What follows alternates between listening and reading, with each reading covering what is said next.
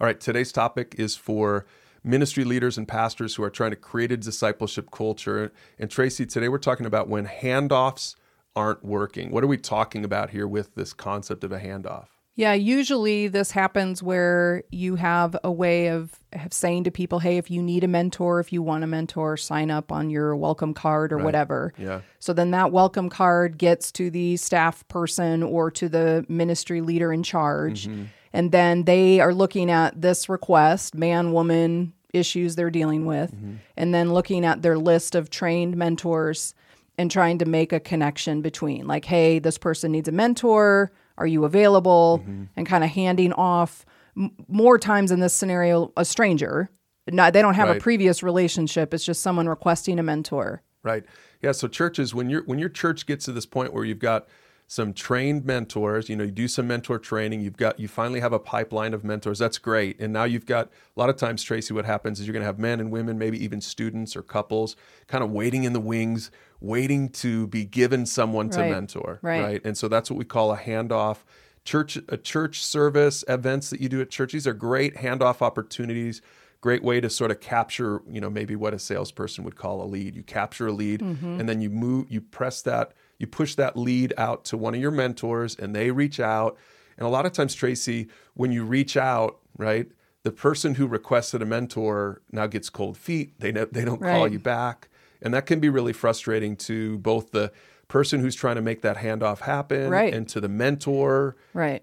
everyone feels like a failure. Right. right? And that's what we're talking about here is what do you do in that inevitable situation? We don't have stats yet on this but that's going to happen It's going to happen. a decent amount of times right so you, it, it can feel like you're failing right? Right. we're we're we're getting these mentor requests and then we're we're not like we're striking out on them Right. right so tracy what do we do who, what do we let's speak to two different people number one the person who's uh, who's trying to help make those handoffs happen so a pastor Mm-hmm. or a or maybe a mentoring leader or a connector or a catalyst at the church but then number two for the mentor himself or herself Yeah, I think to the ministry leader, what I would say is again, it can be easy to just fall into the mentality of my task is I get a request, I find someone. And then what mm-hmm. happens beyond that, well, okay.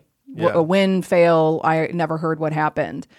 I think the better thing for our ministry leaders is to be thinking it's not just a spreadsheet of a request and finding someone. Mm-hmm. It's building that team that even if the handoff didn't go well, that you're meeting on a monthly basis as a team, mm-hmm. doing topics, encouraging one another, Right. talking about what do we do when something fails or someone doesn't call us back, practice even with each other. yes And I think even encouraging, like saying, hey, listen, so that handoff didn't work, or maybe you haven't been given a handoff yet.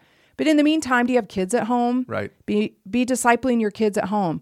With your spouse, do topics on marriage because all that practice and getting more comfortable with how the Mm-hmm. Right. tool works Yeah. and how the conversation goes will help you for when that handoff might come. yeah And so it's it's still encouraging mentoring even if the handoff process is is a little rough at times. And I think the key word there is encouraging. You know, pastors and ministry leaders. I mean, this is really true for anyone who's trying to make a handoff, even if it's just I'm trying to help the guy I'm mentoring and connect him to someone. Right? It's the same thing.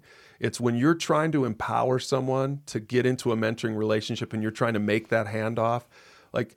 You, I think it's just you have to remember to be an encourager because the the enemy Satan is going to want to discourage Absolutely. people. He's going to use anything, and, and other people are fickle. And uh, and I tell people all the time, you know, fifty percent, if that, of my mentoring relationships go the way I expect them to. Probably, Right. Probably less than that. Right. And it's good for people to hear that eh, because what we're talking about is is creating a mentoring lifestyle, and it's not going to necessarily come easy. You have to be committed to it. You have to look for opportunities. So yeah, Tracy, I think it, encourage encourage someone to say, "Hey, I'm sorry that this."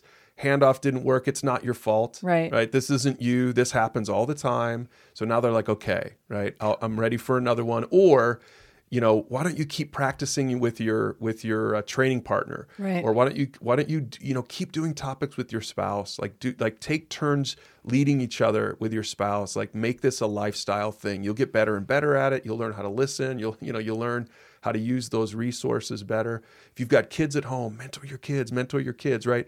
So you're encouraging someone to mentor their kids. Right. But ministry leaders, you have to be doing it too. If you're not, if you're just kind of a cog in the in, in, institutional right. wheel, and you're not really bought in, and you're not decide, you're not covering topics with your spouse, or if you've got kids at home, you're not really investing in your kids with the topics. People are going to know you're not really bought into this. Right. right? Yeah. It really is a philosophical, mm-hmm. cultural mindset, and that isn't going to happen in just a couple weeks. That's right. going to be an ongoing process where you just keep fighting for that big win of making meaningful connections, right. encouraging along the way. To the mentor, you will have failed mentoring relationships. Right.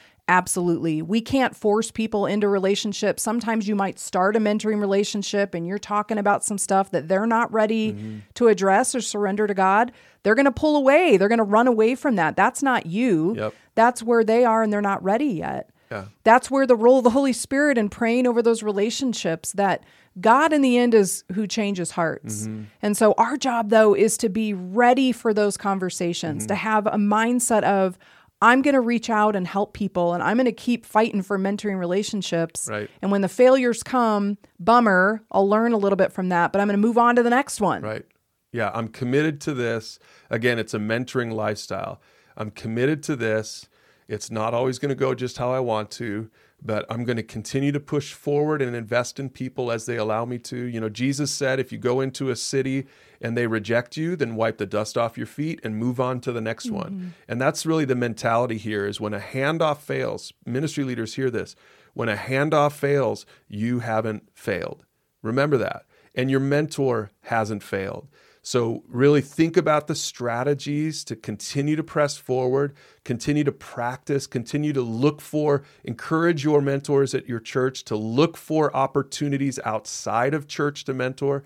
Encourage them not to just wait for you to give them a handoff. Right. And Tracy, I like what you said. Maybe those monthly or quarterly mentor meetings where you get all your mentors together and and share wins and share share you know absolutely when talk it didn't about the work. failures talk too. about failures and do a topic together and have food and make it an environment where you say we're committed to this as a culture right? We're going to do this and as god as god gives us more and more people to disciple we're going to faithfully disciple them through the church and also outside of the church